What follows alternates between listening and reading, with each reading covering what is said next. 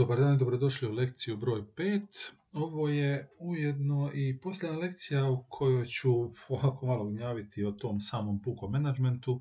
Kolegi se zove menadžment u brodarstvu i lukama, pa evo nakon pet tjedana menadžmenta sljedećeg puta ćemo preći malo i na brodarstvo i malo na luke. E, no da završimo, znači do sada smo imali dvije lekcije sa funkcijama, ovo je treća i posljedna lekcija sa funkcijama u kojoj ću ubaciti i funkciju vođenja i funkciju kontroliranja, a ujedno i na prvom e, slajdu odmah, e, zato što imamo samo jedan slajd, nisam htio dodati, to je funkcija kadroviranja.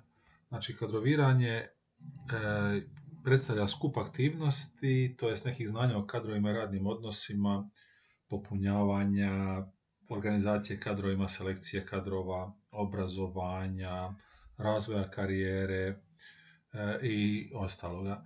E, u stvari ove četiri podebljane e, četiri podebljana izraza u stvari predstavljaju neka, neke četiri vrste menadžerskih znanja ili menadžerskih aktivnosti. Ono što sam rekao, znači znanje o kadrovima radnim odnosima, popunjavanje selekcija kadrova, obrazovanje, razvoj karijere, kompenzacije i nagrade, da vam sada ne čitam cijeli ovaj tekst, otprilike kadrove, ako želite, možemo definirati, ne morate ih vi definirati, kao stručne ljude koji imaju znanja, vještine, sposobnosti i kreativnosti u ostvarivanju nekih ciljeva organizacije. E, menadžerska funkcija tako da u tom nekom procesu ima zadatak i funkciju da menadžer osigura kvalitetne radnike, da ih motivira, da ih obrazuje razvija tako da postižu dobre rezultate, da doprinose ostvarivanju ciljeva organizacije. Uspješan menadžer je netko ko zna izabrati, dobro trenirati, osposobiti kadrove, e, oblikovati, voditi sastanke e, raznih grupa, e, upravljati raznim vrstama konflikta između pojedinaca i grupa. Između svega ovoga što sad govorim možete vidjeti da to ne mora biti isključivo i neka poslovna organizacija, to može biti i neka neformalna skupina, to može biti neka recimo sportska organizacija i tako dalje. Te neke tehničke poslove, sve te neke poslove, procese vezane za kadrove, menadžer u praksi prenosi na druge stručnjake e, koji čine neku posebnu organizacijsku jedinicu, najčešće nazvanu neka kadrovska poslovna funkcija, kadrovska služba, kadrovski odjel ili nešto tako. I kao menadžerska funkcija, do sada smo govorili, znači, dvije prethodne, ova treća i još dvije danas, e, neizbježna, integrirana funkcija svakog menadžera, ne ovo je funkcija koju ne možete znači, zaobići, morate e, biti svjesni da ćete morati donositi ove neke kadrovske odluke e, i to je više manje ono što sam htio reći. Ovaj jedan slajd je, mislim, sasvim dovoljno za to, iako ćemo i kasnije u ovoj sljedećoj, kad vidite na slajdu broj 3 funkcija vođenja, naslov funkcija vođenja, e, će se u stvari ta kadrovska funkcija prelijevati e, preko ove kadrovske funkcije u vođenje tih kadrova koje ste vi ili kadrovska služba na kraju izabrali.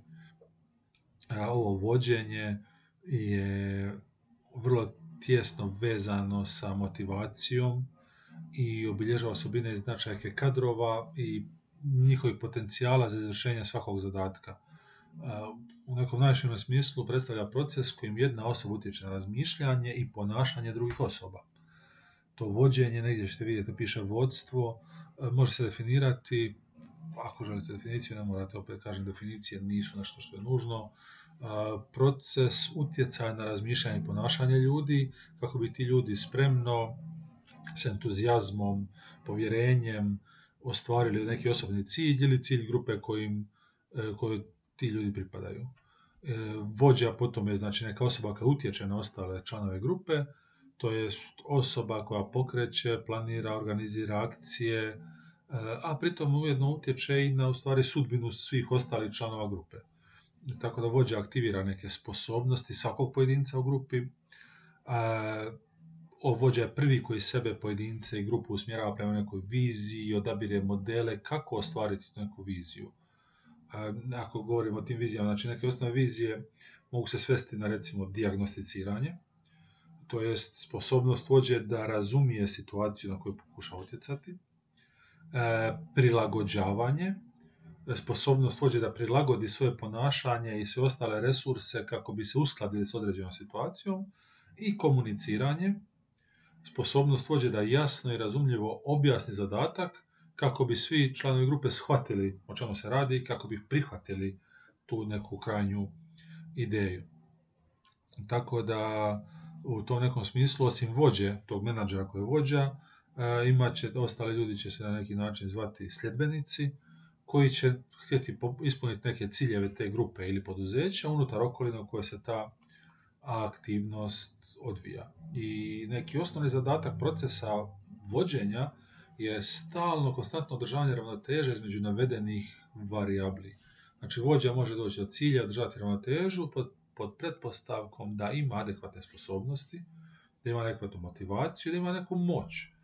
Sposobnost e, kao osobina osobe, znači da vodi skupinu koja se želi voditi ili da vodi sljedbenike, ali pritom isključivo teži ka uspjehu. Uspješan vođa mora imati ovlasti, intuiciju, e, samorazumijevanje, viziju, e, neke zajedničke vrijednosti, dijeliti zajedničke vrijednosti i ono što je naravno bitno za spomenuti, te neke sposobnosti ne moraju imati svi menadžeri, niti svi vođe. U stvari malo kasnije ću opet spomenuti, menadžeri i vođe ne mora biti sinonim. Znači, sve što sam spomenuo ima samo neke vođe koji su uspješni. Vođa može postati sposobni korištenje raznih oblika i tehnika razvijanja menadžerskih sposobnosti e, koje podrazumijeva povećanje ovlasti, ali i povećanje odgovornosti. E, intuicija, to je neka prirodna sposobnost vođe u pokretanju određene akcije kako bi neki određeni događaj predvidio, usmjerio u korist poduzeća i pritom minimizirao rizik. Različite motivacijske mjere, kompenzacije, ono što smo pričali znači, u prošlom slajdu, različiti oblici motivacije e, vezani su uz neki društveni položaj, e, samo aktualizaciju, sjećate se ono iz Maslova, iz prošlog semestra, razvoj karijere, e, sve to na neki način te motivacijske mjere povećavaju sposobnost vođe. Neko jasnije određenje vizije povećava sposobnost vođe na način da zna odrediti radnu okolinu, e, osigurati tu radnu okolinu, usmjeriti svoj rad u pravilnom smjeru. Vođa može identificirati vrijednosti i mogućnosti poduzeća, vrijednosti i mogućnosti pojedinca i nekako ih uskladiti. I ono što sam još rekao, znači moć, logički neki nastavak, te neke sposobnosti, motivacije, e, moć je u stvari e, utjecaj na ponašanje član, podređenih članova grupe. Odnosno neko snažno, prirodno svojstvo nekog uspješnog vođe e, bi trebalo tu moć temeljiti na, isključivo po nekim moralnim načelima. Jer inače ukoliko nije temeljena na nekim moralnim načelima, svi drugi, svi sljedbenici tog vođe također e, otkližu neke nemoralne aktivnosti, e, čim u stvari postajete neuspješan vođa. E, na neki način e, u nekim tekstovima e, imamo i pet, definira se nekih pet tipova moći, nemojte da morate znati nabrojiti tih pet tipova moći, ali mislim, pet tipova moći, ali mislim da je e, korisno da ih se spomene, znači neka legitimna moć. Legitimna moć je temelji se na hjerarhijskom položaju vođe, odnosno na njihovom nekom osobnom, formalnom autoritetu, nagradna moć, e, na mogućnosti vođe da nagradi pojedince za njihovu, njihovu učinkovitost, njihov rad, njihovu lojalnost, prisilna moć se temelji na nekom vjerenju da vođa može primijeniti sankcije, to jest kazne na nekog podređenja koji se ne ponaša u skladu sa očekivanjem. Referentna moć se temelji na mogućnosti identifikacije podređenih sa vođom. To jest, e, referentna moć je na neki način moć da budete uzor svojim podređenima i stručna moć e, se temelji na specifičnim znanjima koje posjeduje vođa za razliku od podređenih. Znači par slajdova go, iz ove knjige vidite ovdje o čemu se radi. Znači ono što sam rekao razlike između menadžera i vođe. Znači, nije is, e, menadžer automatski ne znači da je vođa, to jest menadžer automatski znači da je vođa, ali ne da je i uspješan vođa. A ako ste vođa, ne mora ujedno biti i menadžer. E, tako da, evo, ne bih vam htio ovo pretjerano puno čitati.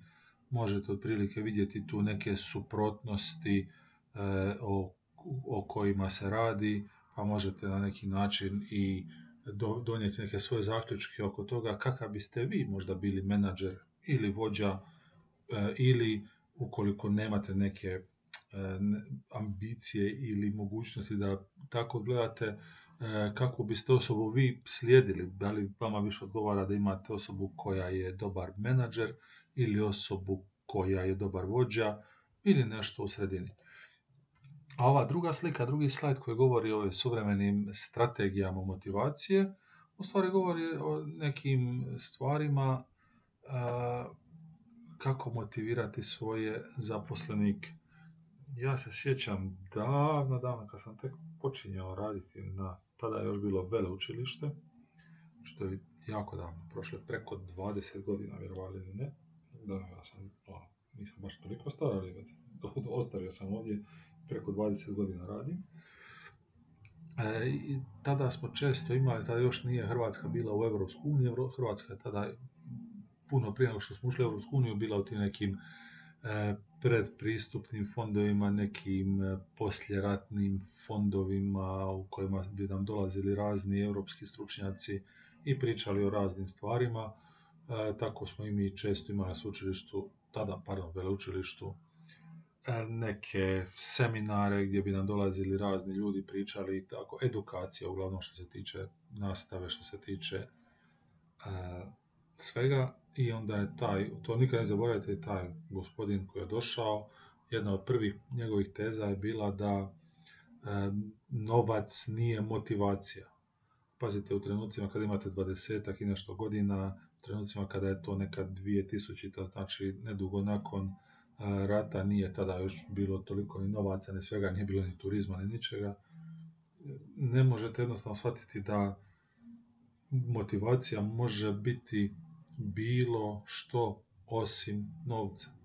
Onda kasnije, naravno, kako malo više naučite, kako vidite malo više stvari, kako se i vaše e, mjesto, vaše prioriteti u životu recimo mijenjaju, možete otprilike vidjeti što je tada a, taj čovjek mislio kad rekao da novac nije motivacija. Meni je to bilo, meni to bilo potpuno neprihvatljivo priznati tada da je on u pravu. Mislim, ja sam bio uvjeren da je on to, potpuno u krivu, da on samo tu nama prodaje neke priče. Ali a, možete vidjeti da puno, puno nekih drugih a, stvari može biti motivacija osim novca. Pa i u startu kada govorimo o onim o ovim prošlim slajdovima o uspješnosti vođe i uspješnosti vođenja, vidjet ćete često da će određeni ljudi odlučiti raditi za neku osobu, odlučit će raditi za nekog menadžera, za nekog vođu, makar imali i nižu novčanu motivaciju, samo zato što imaju motivaciju od strane tog leadershipa, od strane tog vođenja. U ovoj, u ovoj tablici otprilike možete vidjeti tih nekih e, šest različitih stvari koje su preuzete iz ove knjige. Vidite da je knjiga prilično dosta starija, možda se, može, možda se malo i promijenilo, nije se ništa pretjerano puno promijenilo. Znači, plaćanje za postignuti rezultat, e,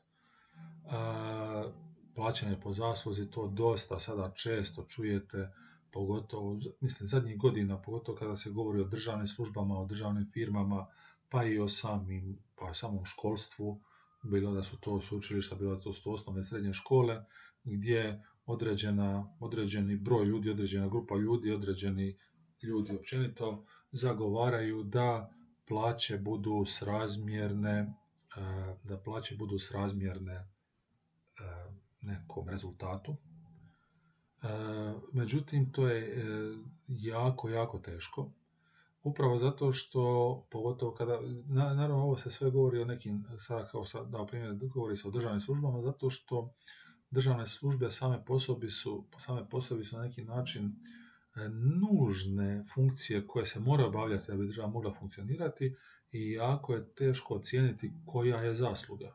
Ako sam ja, evo, ako sam ja vama ovdje predavam i e, na kraju semestra na nekom, znači ne da vas ja ocjenjujem, nego da imam na nekom standardiziranom testu kao što ih imate, kao što ste ih vjerojatno imali tijekom osnovne srednje škole, pogotovo neke recimo prijemne ispite, e, mature i slično. Ja sada vama tu predajem i na kraju toga na nekom standardiziranom ispitu e, vi kao grupa postignete najbolji rezultat u Hrvatskoj. Jesam li ja zaslužan ili je možda čisto ste zaslužni vi? Možda jednostavno sam ja koji sam potpuno prosječan imao takvu sreću da su moji učenici iznad prosječni.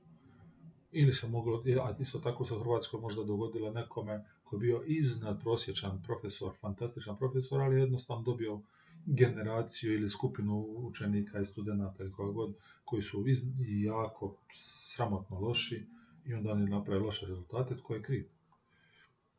Tako da je jako, jako teško. Naravno, kad se govori o plaćanju postignuti rezultat, a i ovo što sam dao primjere za neku državnu službu, puno, puno češće se to i događa u privatnim firmama. Privatne firme ipak imaju, pošto, pošto je privatnim firmama e, prioritet e, profit, tako da imaju i mogućnosti e, ocjenjivanja profita.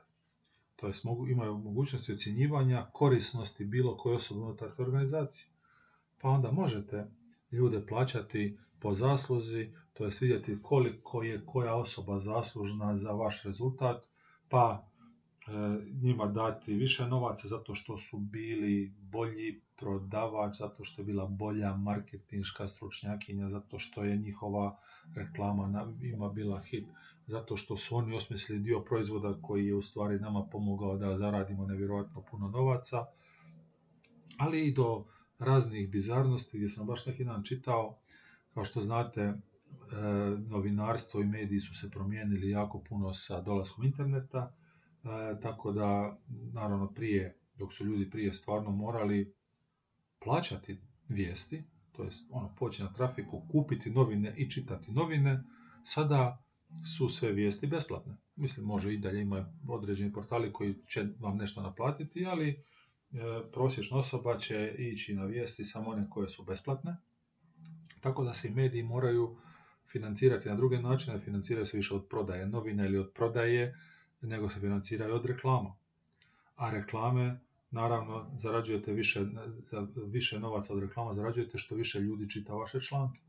Pa je tako jedan veliki medijs, jedna velika medijska kuća američka odlučila da će svoje novinare plaćati po broju klikova.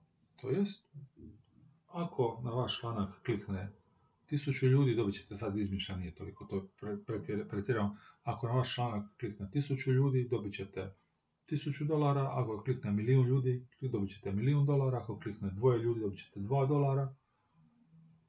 Što na kraju, e, ako se plaća za postignuti rezultat, navodi samo na razmišljanje da će onda svi biti motivirani da samo pišu članke na koje će ljudi klikati, to jest, bit ćete motivirani da napišete što više članaka koji ne mora biti toliko kvalitetni, pa će onda netko koji je možda specijaliziran za vijesti iz kulture imati jako, jako puno nižu plaću od nekoga koji je specijaliziran za trač vijesti iz Hollywooda, neko koji je specijaliziran za vijesti iz nogometa će biti puno, puno bolje plaćen od onoga koji je specijaliziran za vijesti iz atletike i slično. Tako da morate ocijeniti je li to plaćanje po zasluzi nešto što pripada vašoj kompaniji.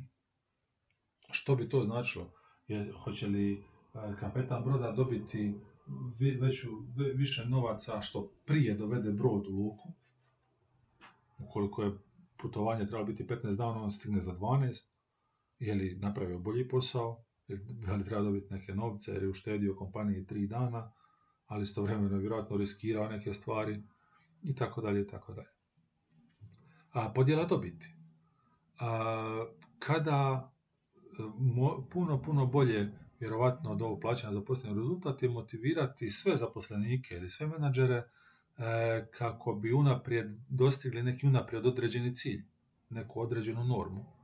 E, I nakon što postignu tu neku određenu normu, tada će svi biti nagrađeni. To jako puno hrabre timski rad, zato što će sami zaposlenici između sebe e, motivirati jedne, jedni druge da rade što više, e, sami između sebe će kritizirati one koji ne, ne rade dovoljno, e, zato što sada cijeli tim sada cijeli tim zarađuje na odnosu na akcije cijelog tima, a ne samo pojedinca. U ovom prethodnom plaćanju za rezultat, dosta često ćete imati i negativne neke timske elemente gdje će netko onda nastojati da bude što bolji od drugih članova tima kako bi zaradio što više. Ukoliko, uh, ukoliko plaćate po prodanom komadu tada će imati ljudi koji će se gurati, oduzimati uh, prodaju nekim drugim ljudima kako bi zaradili što više novaca. Na kraju to vjerojatno neće pozitivno završiti. U ovom slučaju znači cijeli tim će biti motiviran da što prije postigne taj neki definirani cilj, tu neku definiranu kvotu. E, ovaj ESOP, to vam u skraćeno za Employee Stock Ownership Program ili plan, zavisi svejedno je, i to je znači program zaposleničkog vlasništva dionica. E, zaposlenici dobijaju dio vlasništva poduzeća, kroz naravno dionica kao dioničko društvo, i onda e, njihov oni su motivirani da njihovo poduzeće što stoji što bolje, kako bi dionice tog poduzeća rasle, kako bi vrijednost dionica rasla, kako bi oni imali veću vrijednost u novcu, e, kako bi poduzeće na kraju godine kada vlasnici dijele svoju dijele dobit između sebe mogli podijeliti veću količinu dobiti. E, jedna jako, jako velika motivacija i možda jedan od jedna od najvećih propuštenih prilika 90-ih kada je u Hrvatskoj dolazilo do one tranzicije od socijalizma u kapitalizam, jer Hrvatska je u tom bivšem komunističkom sustavu, socijalističkom sustavu, bila specifična po tome što se, naravno samo na papiru, ne u stvarnosti, eh, što kompanije nisu teoretski bile državne firme, nego su bile firme u vlasništvu svojih zaposlenika. Kažem samo na papiru, naravno da, da su zaposlenici e, zajednički odlučili da to sada bude nešto što je se protivilo interesima države, ne bi uspjeli, znači nije bila njihova firma, ali zaposlenici su imali i udjela nekoga u tome tko će biti direktor, znači nije bilo samo, kao što je sada u nekim državnim firmama gdje će vlada, sabor ili neko postaviti direktora firme, već su i zaposlenici imali pravo izbora i glasanja za direktora i dosta često, e, ovisno o firmi, su zaposlenici birali nekoga iz njihovih redova. Znači tu se propustila velika prilika da u već tako jednom sustavu u kojem se, barem u teoriji, smatrala su zaposlenici, vlasnici firme, sve što se treba napraviti je privatizirati firmu na način da se ta firma privatizira e, i postojećim zaposlenicima dodijele dionice i da postojeći zaposlenici sada od onog neformalnog komunističkog, socijalističkog poimanja vlasništva pređu ovo neko kapitalističko, formalno, pravno poimanje vlasništva i vjerujte, ja vjerujem, ja sam uvjeren da bi puno, puno manje firmi propalo ili bi puno, puno manje firmi bilo upropašteno, zato što bi sami zaposlenici imali motivaciju da njihova firma i dalje nastavi raditi i da i dalje zarađuje, za razliku od nekoga koji je postao vlasnik firme na jedan, drugi, treći način, kojemu je u stvari najveći cilj bio samo zaraditi što više novaca, i pa makar i po cijenu propasti firme ili žrtvovanja zaposlenika, jer e, u velikoj većini slučajeva e, te firme su imale puno veću vrijednost u nekretninama nego što im je bila vrijednost da radi. A, ovo drugo znači e, bonusi, nagrade zaposlenima sa nekim, to su uglavnom razni, neki bonusi ukoliko pređete ponovno neki zamišljeni prag ili neku zamišljenu liniju. U smislu to dosta često imate u sportu gdje, će, gdje ćete igrača platiti ne znam, milijun eura, ali e, ukoliko u sezoni postigne 20 golova dobit će još milijun eura ili tako nešto. E, plaćanje znanja, to, će, to u nas funkcionira na način da imate višu plaću, što imate više škole, zato idete na, na neki način, jedni, jedan od razloga zašto idete na fakultet je kada dobijete fakultetsku diplomu, automatski vaša neka osnovna plaća viša. I, a neki ljudi jednostavno cijene taj fleksibilni raspored rada, gdje im nije bitno hoće li biti kompenzirani, koliko će dobiti novaca, koliko im je jako bitno da imaju fleksibilni raspored, da mogu raditi u svoje neko određeno vrijeme, da mogu raditi pola radnog vremena, da, da, ne, da ne more raditi vikendom ili da mogu raditi samo vikendom i sl. I e, posljednja funkcija, posljednjih nekoliko slajdova e, je funkcija kontroliranja. E, ovdje znači kao to je neki menadžerski proces e, koji mjerite i, e, i radite korekcije nekih očekivanih rezultata. E, znači, često ćete imati tu, kad se govori da to neka kontrolna funkcija ili funkcija kontroliranja, to je neko planiranje, ali više se tiče toga da analizirate odstupanje od zacrtanih planova da vidite koliko ste, koliko su vam planovi usklađeni sa realizacijom. Znači, planiranje u stvari neko željeno ponašanje, a kontrola, menadžersko kontroliranje je održavanje ili preusmjeravanje tih nekih ponašanja ili rezultata.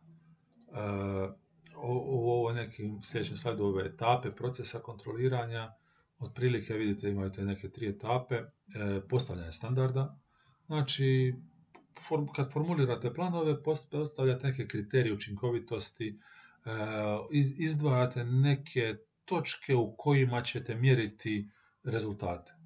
Tako da možete omogućiti menadžerima da bez nadziranja svakog koraka u procesu dobijete signale u odvijanju pojedinih aktivnosti ono, zamislite da imate, ne znam, skijanje ili atletiku gdje se mjere prolazna vremena. Vi ne morate u svakom trenutku gledati svoga trkača ili skijaša što točno radi, ali kada dođe na pola staze i kada kaže prolazno vrijeme 38 sekundi, a vi ste zadali neki standard da to mora biti 35 sekundi, znate da je došlo do nekih pogrešaka, znate da nešto nije u redu, da, da taj vaš sportaš zaostaje 3 sekunde onda možete unutar e, tog okvira analizirati i vratiti se nazad i vidjeti gdje je došlo do problema. Ali nećete gledati u svakom trenutku zato što je jednostavno nemoguće. Skijašima je lakše recimo zato što idu jedan po jedan, atletičarima već malo teže zato što ih trči od jednom 6 do 8, u firmi je puno, puno teže jer odjednom radi desetak, stotinu radnika. I jako je teško nadzirati u svakom trenutku svakog zaposlenika svaki njihov pokret, svaki njihov rad, ali možete po nekim prolaznim vremenima, po nekim kriterijima dobiti signal e, gdje se ti zaposlenici nalaze unutar tog nekog standarda. Znači ti neki, ovo sad sve što sam spomenuo, znači su neki kvantitativni standardi koji su mjerljivi. Zašto ako, ako e, je prosjek e, napravljenih proizvoda u sat vremena 50, zašto neko radi 70, a neko 30. E, kvalitativni su više manje, znači, što se tiče procjene, procjenidbeni, ne znam je li to uopće onaj riječ, ali evo recimo da jeste, znate o čemu se radi. Tako da se, nemate neki nemate neki brojčani pokazatelj, već je procjena, znači imate brojčani pokazatelj ako neko pravi kolače ili torte, hm, vi ćete vjerojatno bolje to kvalitativno procijeniti da vidite je li ta torta izgleda onako kako bi trebala izgledati, je li ima okus onakav kakav bi trebala imati okus, nego ćete raditi kvantitativno, da jer nije bitno, e, jer kvantiteta, to je kvantitativni standard nisu bitni. E, neko ko je jako dobar slastičar i ja osobno koji sam nemam nikakve veze s time, e, možemo kvantitativno potrošiti. Kilo šećera, kilo mlijeka, 50, 50 grama čokolade i što ja znam. I e, sve zajedno miješati 5 minuta i sve zajedno peći 30 minuta na 220 stupnjeva i napraviti apsolutno sve kvantitativne e, podatke iste, znači sve mjere, sve, sve, sva vremenska razdoblja su potpuno ista i onda moj, moja torta bude kriminalno loša i odvratna, dok ova druga torta bude fantastična to je ta neka znači procjenitbena, kvalitativna, kvalitativni standard. A, znači kada ste postavili te standarde, već sam spomenuo, znači mjerite učinkovitost. Jesu li standardi e, ostvareni? U kojem su stupnju ostvareni? Zašto je došlo do odstupanja? E, što se dogodilo? I onda idete prikupljati informacije. I znači u potrebu mjerenja skupljanja informacija morate uvijek imati neko dnevno, dnevno izvješće, tjedno, mjesečno, godišnje i tako dalje i tako dalje. I završna etapa kontroliranja to neko otklanjanje odstupanja od standarde planova, e, kada vidite da ste postavili standarde, kada pogledate izmjerite učinkovitost, vidite da je došlo do nekih odstupanja, morate raditi na ispravku od tih odstupanja. Morate reći meni, pa promatrali smo te i radiš, praviš kolač potpuno pogrešno, ne radi se to tako, ne muti se, ne mute se jaja ovako, nego se mute onako, ne, ne, ne peče se e, kolač u tom plehu nego u nekom drugom plehu i što ja znam, nemam pojma.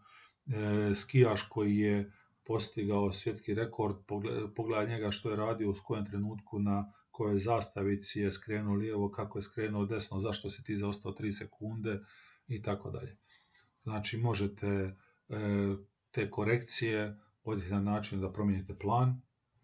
Događa se da jednostavno vaš standard je bio prevelik standard jednostavno bio prevelik standard. E, teško je očekivati, ne, ne možete samo uzeti i reći svjetski rekord u plivanju na 100 metara je minutu, morate svi plivati za minutu. Možda su vaša očekivanja malo nerealna, a ti standardi su nerealni. Nikada neće niko dostići taj standard. E, promjena organizacije, nešto neštima. Smijenite trenera. E, kadrovske promjene dovedite druge igrače, dovedite druge skijaše, plivače ili promjene stila vođenja. Svi ljudi ne reagiraju isto na iste stilo, na različite stilove vođenja na različite ljude. Znači ovdje vidite na sljedećem slajdu mjerila poslovne uspješnosti kao sustav kontrole. Znači mjerila uspješnosti moraju odgovoriti na ova pitanja E, znači što će najbolje odraziti ciljeve odjela, što će najbolje otkriti neispunjenje ciljeva, e, koje su najbolja mjerila kritičkih ostupanja, e, kako možemo saznati tko odgovara za pojedinu pogrešku u tim nekim velikim kolektivima, ko je odgovoran, je li osoba B koja radi na proizvodnji tih dijelova odgovorna jer nije ispunila kvotu od proizvodnje tisuću komada mjesečno, hoće li ta osoba dobiti otkaz, ili je možda problem u tome što osoba koja je vršila nabavu materijala nije uspjela nabaviti dovoljno materijala, pa osoba koja proizvodi nije uspjela proizvesti jer nije imala dovoljno materijala. E, koji će pokazatelji prouzrokovati najmanje troškove? Pa naravno da bi bilo najefikasnije svaku osobu cijelo radno vrijeme e, snimati video kamerom i onda ne, za, zaangažirati nekoga da cijelo vrijeme nadzire tu video kameru to malo košta, prepostavljam, puno, puno više nego što ćete dobiti e, pronalaženjem nekih pogrešaka. E, I onda na, i ovo zadnje, znači zainteresirani za uspješnost poslovanja poduzeća. E, tu imate mjerila sa stajališta vlasnika, e, mjerila sa stajališta uprave poduzeća i mjerila sa stajališta ostalih e, zainteresiranih sada od tih nekoliko sljedećih slajdova o tome. Mjerila sa stajališta vlasnika. ROI, ROI je Return on Investment, stopa povrata uloženog kapitala. Ukazuje koliki je povrat uloženog kapitala, to jest koliko možete zaraditi od kapitala koji je investiran u njega. Ako uložite u posao 10.000 eura i na kraju godine imate zaradu 20.000 eura, return on capital je 100%. Zaradili ste 100% više nego što ste uložili. Je li to realistično? Morate usporediti sa drugim poslovima. E, možda ste uložili 10.000 eura, zaradili ste 10.030 eura, znači minimalno. Možda je bilo bolje da ste samo stavili 10.000 eura na banku i dobili kamate, nego da ste se gnjavili godinu dana da biste zaradili 30 eura, e, ali ako je netko uložio 10 eura i zaradio 30, e, sad je to već e, uspjeh. stopa povrata vlasničke glavnice, to jest return on equity, govori o povratu u odnosu na cjelokupni kapital dioničara, ali u to ulazi naravno i mogućnost zaduženja. Zato ovaj return on investment, ovo prvo, e, govori samo o novcu koji ste vi uložili. Return on equity govori o novcu koji ste vi uložili i o novcu koji ste posudili. Ovdje je najbolje mjerilo u stvari koliko ste posto zaradili iznad postotka koji ste morali uložiti, posuditi. U trenucima kada su kamate jako niske, to su sadašnji trenuci, kada vi možete dignuti kredit, naravno, ovisi o tome tko ste, koja firma i tako dalje, ukoliko je firma Apple, Microsoft ili Facebook, vjerujte mi, oni mogu dignuti kredit ili posuditi novce po smiješno niskim stopama, ono stopama koji su bliže nuli nego jedinici u postocima. I e, ukoliko su kamate visoke, znači ukoliko morate plaćati godišnje 10% kamata na neki kredit koji ćete uzeti, tada ova e, return on equity, stopa povrata vlasničke glavnice, naravno govori o tome da ukoliko ćete uzimati kredit sa 10% kamata, budite sigurni da možete zaraditi više od 10%.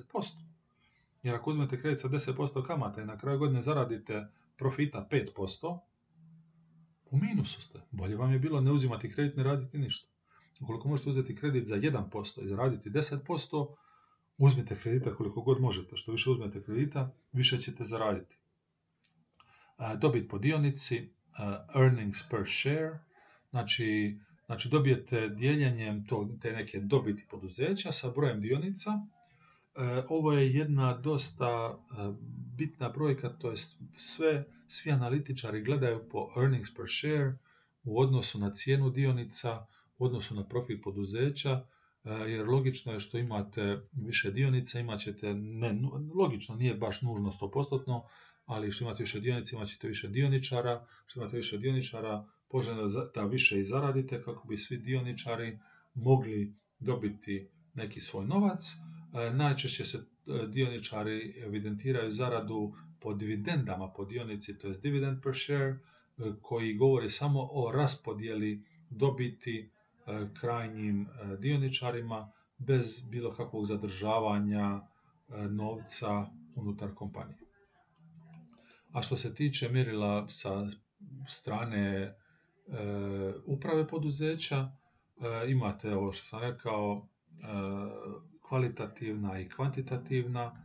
Kvalitativna nemaju brojke, znači to su neke strateške namjere, ovo su vidite, izgradnja menadžerskog tima, E, raznorazne strate, provođenja strategije, raznorazni međuljudski odnosi, raznorazni odnosi između uprave, vlasnika, investitora, sve ono što možete na neki način po osjećaju, po prosudbi vidjeti. Kvantitativna mjerila naravno govore o brojkama, koliko su vam zarade po dionici, koliko su vam, koliko vam je profit, koliko ste dobili povrata po uloženoj imovini, povrata po cjelokupnom vlasničkom kapitalu, kolika je vrijednost dionica i slično i, tako dalje i tako dalje.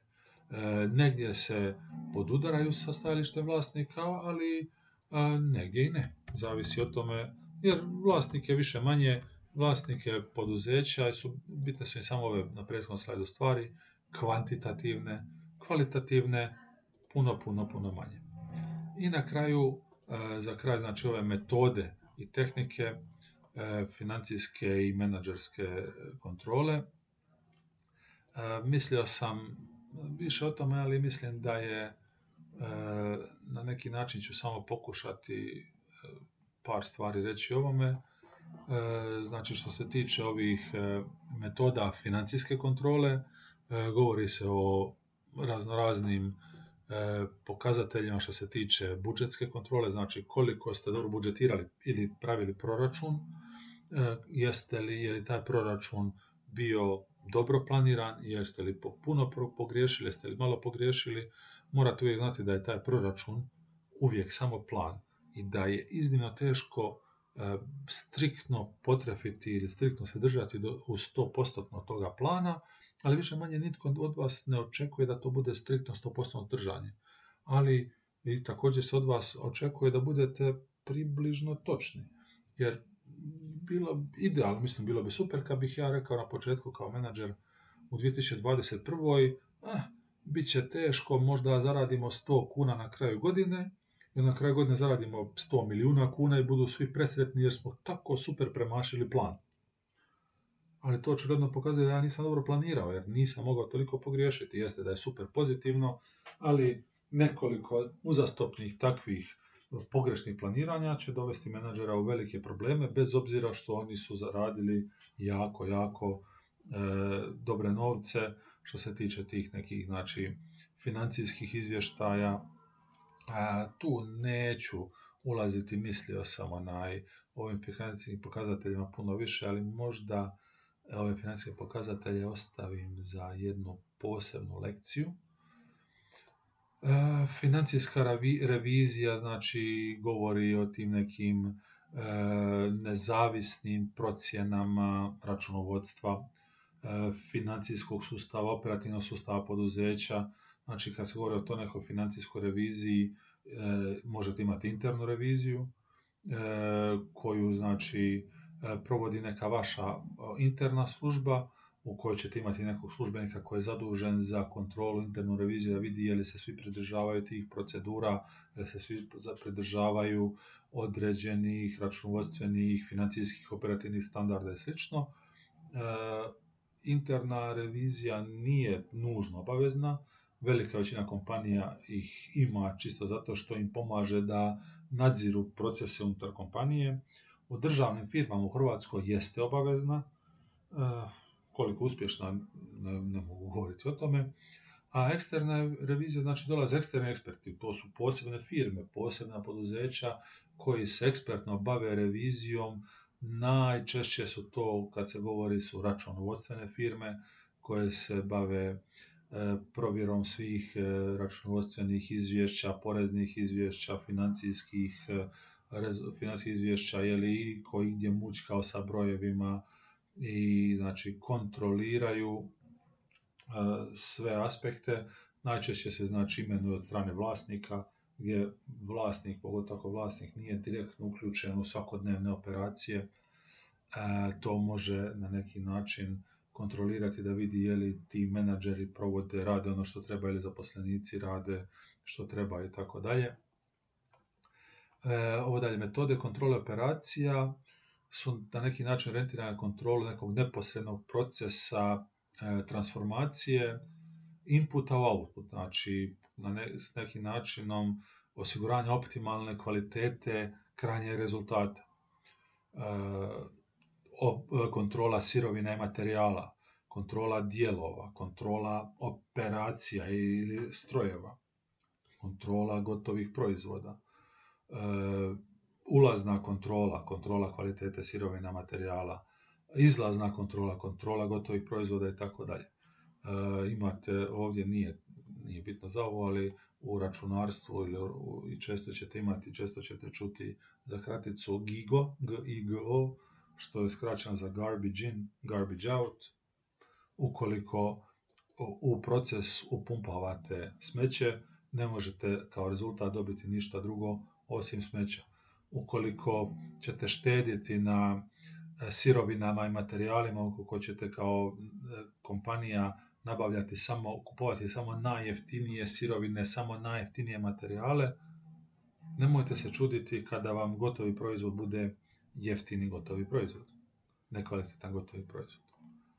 E, znači, metode kontrole marketinga, E, tu opet imate, javlja se znači ti neki, i, god, i marketing mora imati godišnji plan, mora imati neku profitabilnost, ukoliko vi kao kompanija zaradite godišnje 100.000 kuna, pa nemojte potrošiti 200.000 na marketing, nema smisla.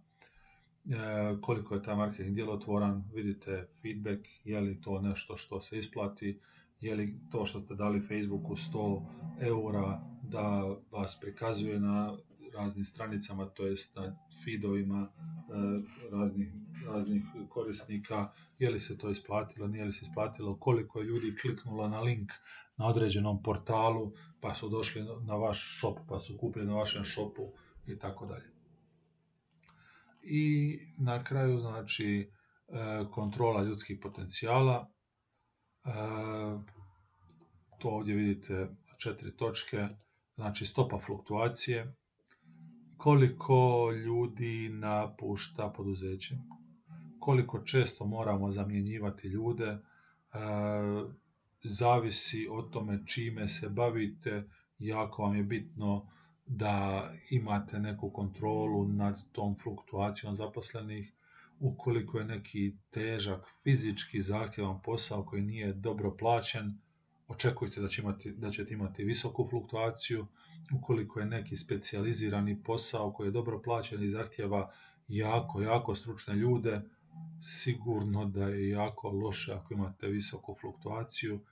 E, to možda u nas se može primijetiti u zdravstvu. Zdravstveni radnici su ograničena je ponuda zdravstvenih radnika, pogotovo znači ono visoko stručnih liječnika, specijalista, jer potrebno vam je desetak godina truda, rada i dosta troška kako biste stvorili specijalista i ako vaša bolnica ili vaša zdravstvena ustanova ima visoku stopu fluktuacije doktora, imate veliki problem.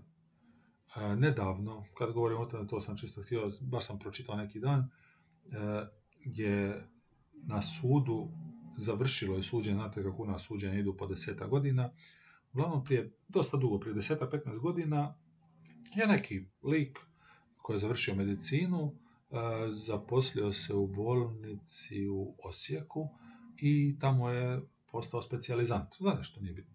E, znači, kad ste specijalizant, te specijalizacije koštaju puno, puno novaca i uglavnom tu specijalizaciju plaća vaša firma, to je plaća bolnica.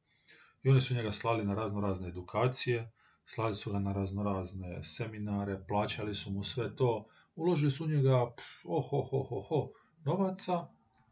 I onda on kad je na kraju postao specijalist toga čega god je bio, znači sada je on osoba koja je iznimno vrijedna bolnici, on je skoro u sad, ono, minutu nakon što je dobio svoju konačnu diplomu doktorsku za specijalista, rekao od bolnici, eto, ja sam sada specijalist, doviđenja, dajem otkaz, idem raditi u Njemačku.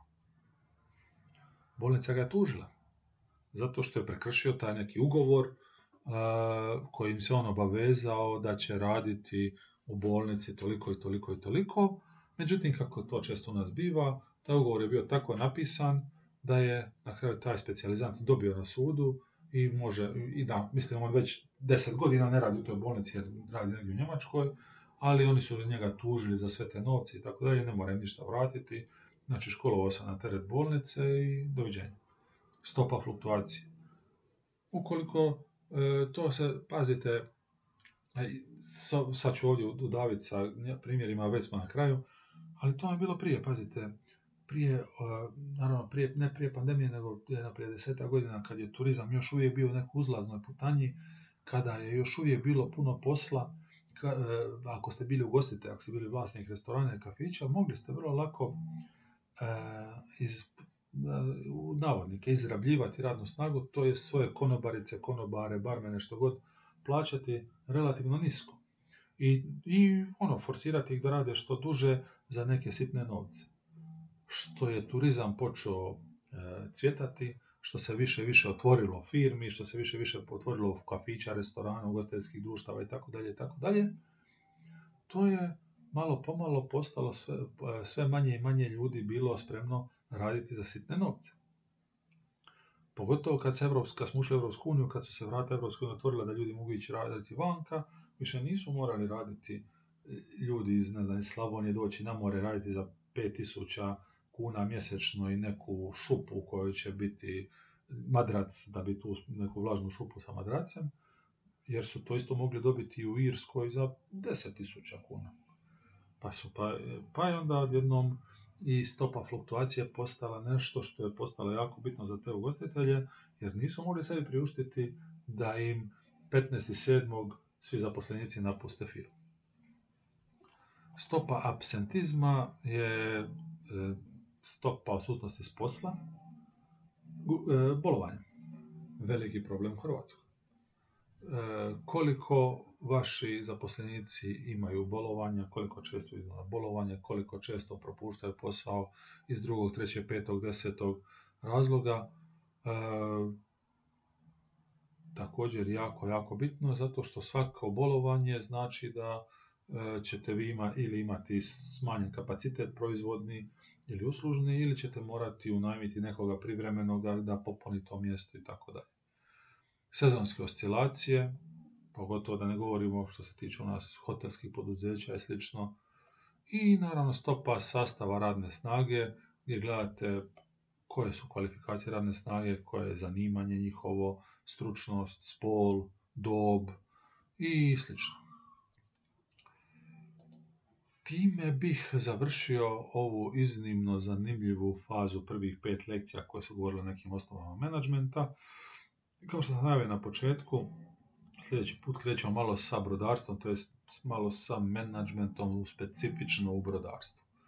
Do sljedećeg tjedna, do slušanja.